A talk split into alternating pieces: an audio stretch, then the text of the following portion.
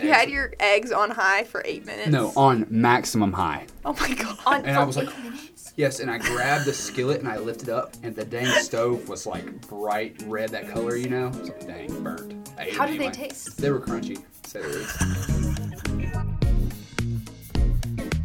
I'm Mary Claire. I'm Reed. And I'm Madi. And this is The Good Life. Well, welcome back here on The Good Life. We are so excited to have you guys here. Um, today we are talking about a prescription for The Good Life. Uh, Mary Claire, do you want to kind of describe what the prescription for The Good Life is? Yes, so Dr. Huggins is the chaplain here at Berry. He also teaches some religion classes, which is my major, so I'm a really big fan of Dr. Huggins.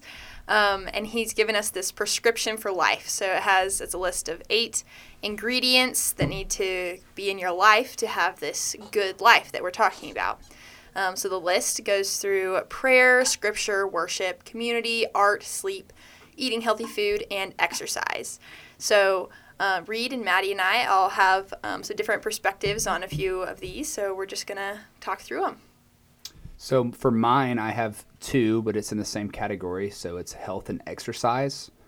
And for health and exercise, I think the main principle that we need to follow for the good life is just the simple, simple concept that your body's a temple. And not that exercise is the ultimate goal in every day in your task that you go through every day. And you don't have to get in every single day. But it's something that you should do in your attempt to glorify God. So you don't have to do it, I would say.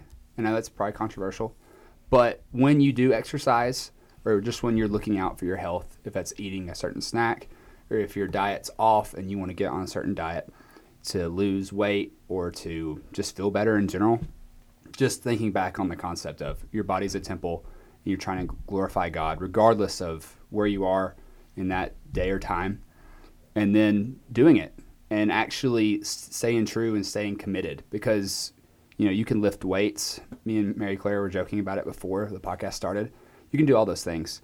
But as long as you understand that hey i'm doing this for god i'm doing this for myself but also to glorify him to be better and to ultimately be a better version of yourself for the people around you because that's what you're trying to do in a sense especially if you have a family or if you're doing it because say your friend is really big into biking and you're trying to trying to grow that relationship that's the goal you're trying to grow amongst your brothers and sisters in christ you're trying to glorify god in the process I think something to think about when you're talking about like exercise and eating healthy um, is what exactly the purpose of that is. So yes, our body is a temple, and that is partially why you do it. But what's the purpose for working out? Like, how does that glorify God? How are you helping other people? Because of course, I mean, we all know that there's this big push for like, um, or at least society tells us that body types change all the time. So, you know, in the 90s, we had heroin chic where everyone was 110 pounds max, and like,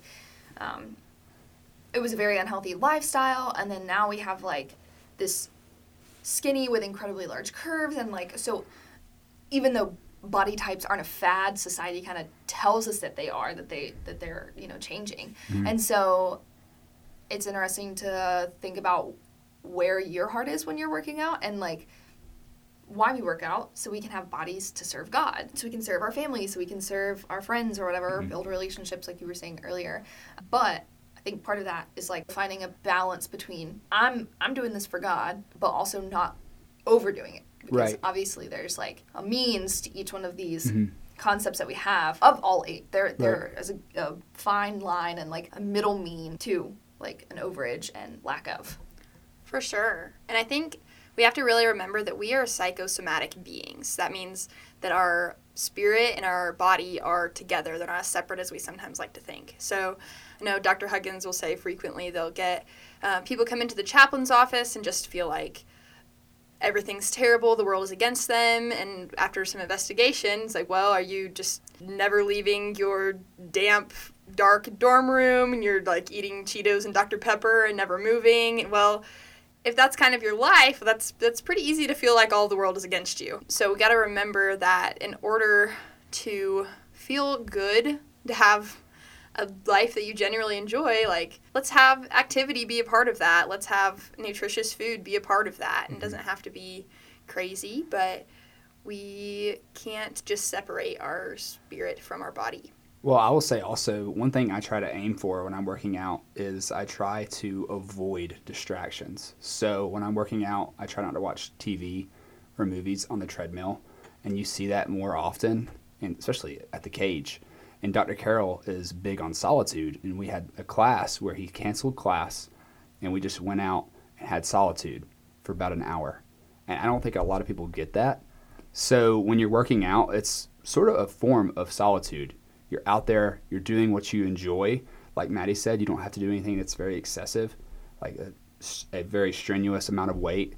It's not that. It's just trying to glorify God, but also understanding that, hey, on social media, people preach lifting these weights or going to the gym, and there's these games that you see on the rowers now. They're out where you row and the ball goes up the hill and down. That's not the point of it. The point of it is just when you're doing work, because in the term working out, work, when you're working for God, do it to the best of your ability, do it in the most authentic way possible, and everything will be well and good. And everybody goes through ups and downs when it comes to diet and exercise. And really, all eight of these, you know, we all have periods where we don't sleep and periods where we sleep a lot and periods where we are, um, you know, really invested into scripture and periods where we're really not. But like all of these eight things in a balance is what God wants for us. He wants us to be healthy beings so that we can serve Him. And so I think that kind of passes the torch along to you, Mary Claire. Yeah. So there's, when we think about Augustine's idea of the good life, where he says, Lord, you have made us for yourself, and our hearts are restless till they rest in you. That means that everything in the universe, including ourselves, were, were created primarily to be in relationship with God. So you know we can we can eat all the kale or all the the macronutrients correct, and we can you know, lift all the weights. We can run the marathons. Eat only meat if you're Reed. Yes, right, only right. meat. The the perfect diet, the perfect exercise. We can um, accomplish all the things, but we will never have a satisfying life if our lives, if our souls are not oriented toward God, if they are not in relationship with Him. So that's where the the prayer, the scripture, and the worship come in. And really, all of it is worship.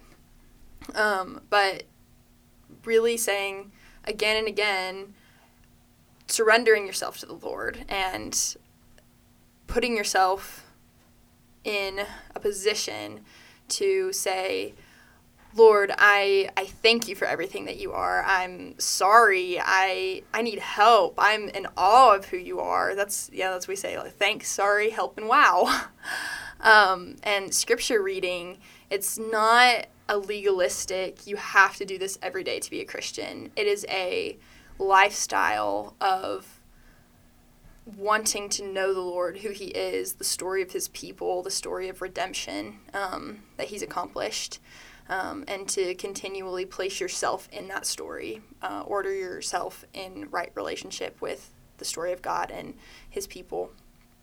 And worship, just just offering to God praises, those um, saying, I love you, Lord, and I surrender everything to you. It's listening to the Lord, and maybe sometimes in the context of a gathering of believers, and maybe sometimes with only yourself and the Lord, um, both solitude and community worship.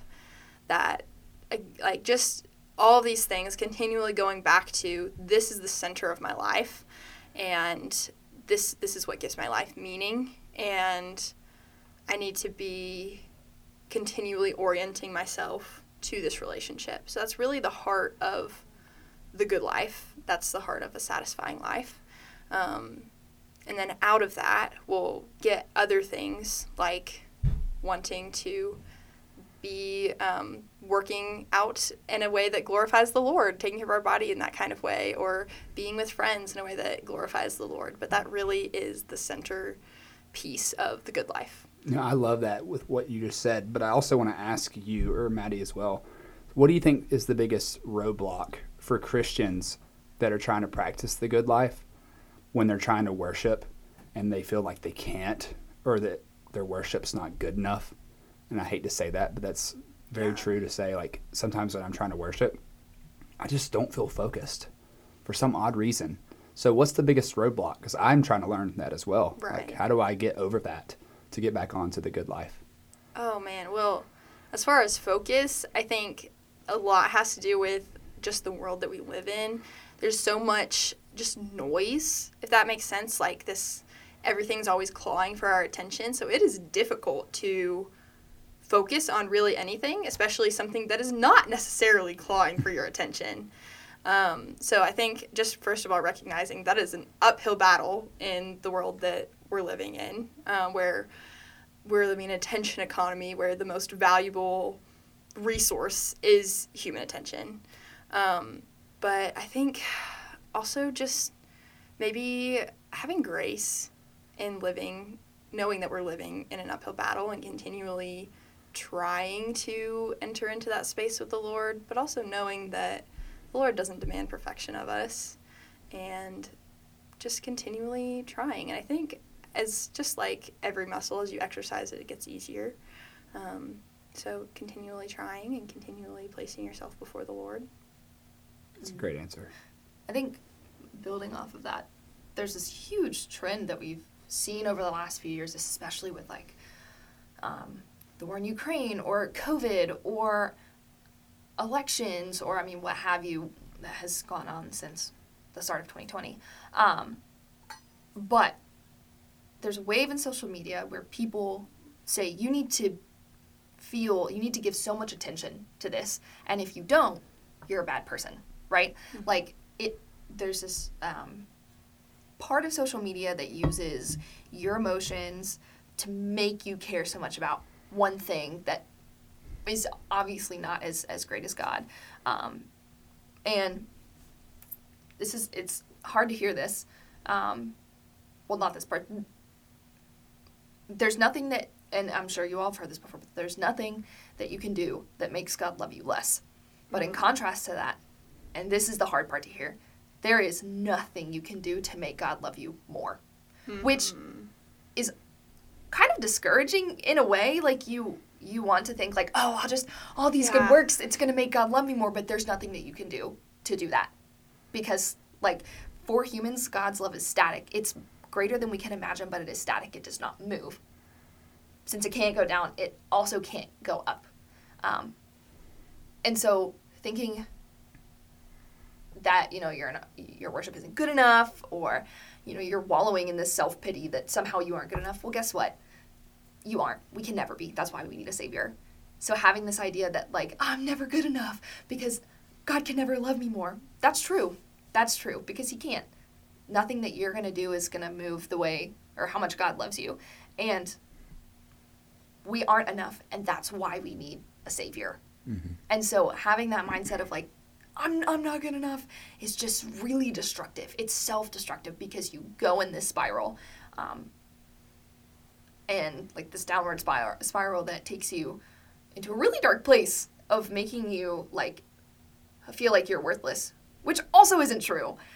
And so like just be really cautious and weary about who you let influence your worth and how how quote unquote you know good you are and um, you know how much you're doing and, and what you give your attention to and what you um, feel emotional about and and whatnot. And so like that it is it's difficult to hear and i've had to remind myself of that a lot because like that's something that i think about often is oh i'm not i'm not doing enough. I mean look at this person like, especially social media influencers christian social media influencers who like try to like weirdly convict you but they're not the holy spirit Right. the holy spirit's in your heart and like convictions are also personal Right. um, and so like social media influencers who are like, oh, I'm doing the. I don't know if you guys have heard the Holy Forty. This, this kind of have goes. heard this. Okay, so you know what this is. I so have not heard of this. Reading, you're gonna. I love think it's this. pretty goofy.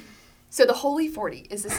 Have you heard of the seventy hard challenge? 75 hard. Seventy five hard. Yeah, I, I've heard of that about like two a weeks ago. So- of that. So it's The- exercise, right? For those who Or no? yes, it is. Yes. For those who don't know, the seventy five hard is this challenge where you go seventy five days. You do two one hour workouts. At least this is how I understand it. I could be a, a little bit off, but this is how I understand it. You do two separate one hour workouts. You read every single day. You drink, um, like A lot of water. only water and like black coffee, no other like drinks or if you're 21 you can't drink alcohol either.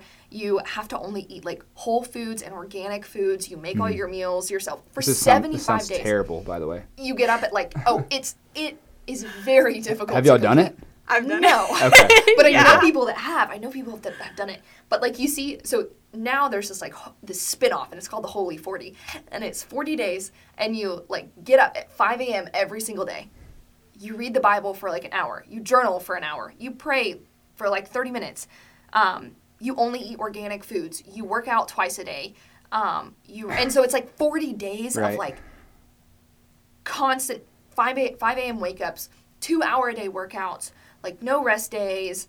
Um, Which goes against Like- everything that Jesus wanted for us, because he wanted us to rest on the Right. Sabbath. yes, You would think like So what one rest day a week would be know. included would in that. okay. makes no sense to me. So the Holy 40 is this big old um, idea of like, um, and this is this gets me sometimes like I'll see it and I'll be like, "Ugh, I could never complete a Holy 40. I'm terrible, Mm-hmm. and I'm just like wallowing in my own self pity because that's what humans do.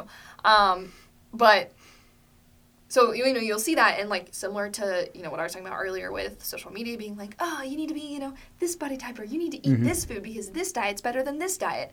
Um, which of course bodies and diets are all unique and all bodies require different exercise and Right. also different diets. Hmm um, and so like again you know you see these things that are like supposed to be so so um, like so-called convicting or um, i don't know you're supposed to do this to be a better christian. Like nothing that you do is gonna change any of that. Um, Well, to kind of spin off of that, I'm going to butcher this quote. So I'm just going to put it out there. It's a great and famous C.S. Lewis quote. Mm-hmm. I sent it to my brother. But to paraphrase in my own words, it's pretty much saying that the story of man is a story about man trying to find everything else in the world to please them other than God. And it is so true. And I think of it sometimes because, like you said about exercise or just with worship in general, the other day I worked out for about 30 minutes. And I turned and stared at my girlfriend and I said, "You- Do you think a 30 minute workout is good enough? And she laughed. And that's the problem with the world. That little question could go across all different top- topics. You could place it in anything with worship, with this, the dang holy, Holy 40. 40.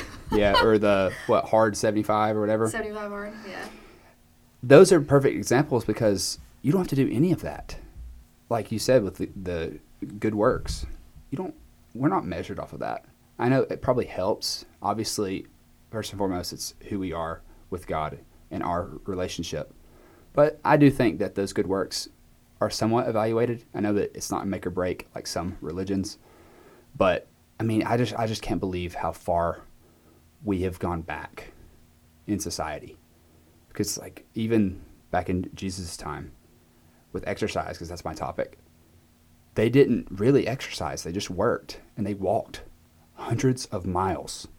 So like I don't understand why people feel like you have to have a certain threshold to hit for every single activity or just worship or how you breathe. Because some people are weird about that too, or like dieting.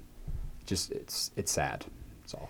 And of course, like, I'm sure that the Holy 40 and the 75 hard don't have ill intentions attached to them. Like, I know that these are things that, um, you know, whoever created them were like, oh, this would be a, a great opportunity to, like, create community and, and exercise and reading and worship and whatever, um, or what have you, you know. But at the same time, Mhm. it gets taken a little too far and like it all goes back to idolatry and like are you making an, an idol out of good works because that can happen Right. Mm-hmm. or are you making an idol out of Well, I gotta God? ask, what happens on day forty-one? exactly i think it's part of it is supposed to be like habit forming Right. Yeah, but But, eh, you know- I don't know. I don't know the turnover rate on that. Mm. yeah i'm not really sure either and i'm not sure mm. there's a whole bunch of data on the holy 40 right. But to kind of go off of that, what do you have? Are you ready to go to your topics? Because I feel like we covered worship pretty well. How, where, what are you thinking about or have you Yeah. there Yeah. I mean, I think that those those ideas of these challenges are really um, great, and they're like you know they're good things to include in your life, and the idea is habit forming. But when our goal is I'm going to be perfect because I mean, at least that's the idea with 75 hard is if you miss a day, you have to start back over. Um, so that can be really stressful and um, just really becoming a slave to that. And if you're a perfectionist like me, I'm always like, I just, I can be perfect, you know, like I can do this on my own, just give me enough time. And then I want to, like, I don't know, a little pat on the back from God or something, you know? Um, you, you, you did a really good job. Uh, but that is not the heart of the gospel at all. That is not at all the heart. It says that, like, that anything that we do in our own strength, as good as it is, is like filthy rags. The only thing that we contribute to our salvation is the sin that made it necessary. So there's nothing we can do to like earn our salvation more. We're not going to be like more saved. And there for sure is an element of show me your faith by your works that a change in your heart should come out in your um, actions. But that's still not the heart. Um, your your works are not the heart. So mm-hmm. just continually, again and again, surrendering our heart to the Lord in in worship, in prayer, in reading Scripture, um, in all of their different forms is yeah, just really the heart of the good life. I think. Mm. Yeah, you. I mean, you talked about community worship earlier, um, and I have a, a, a, lot to say about community. I'll, I'll say that.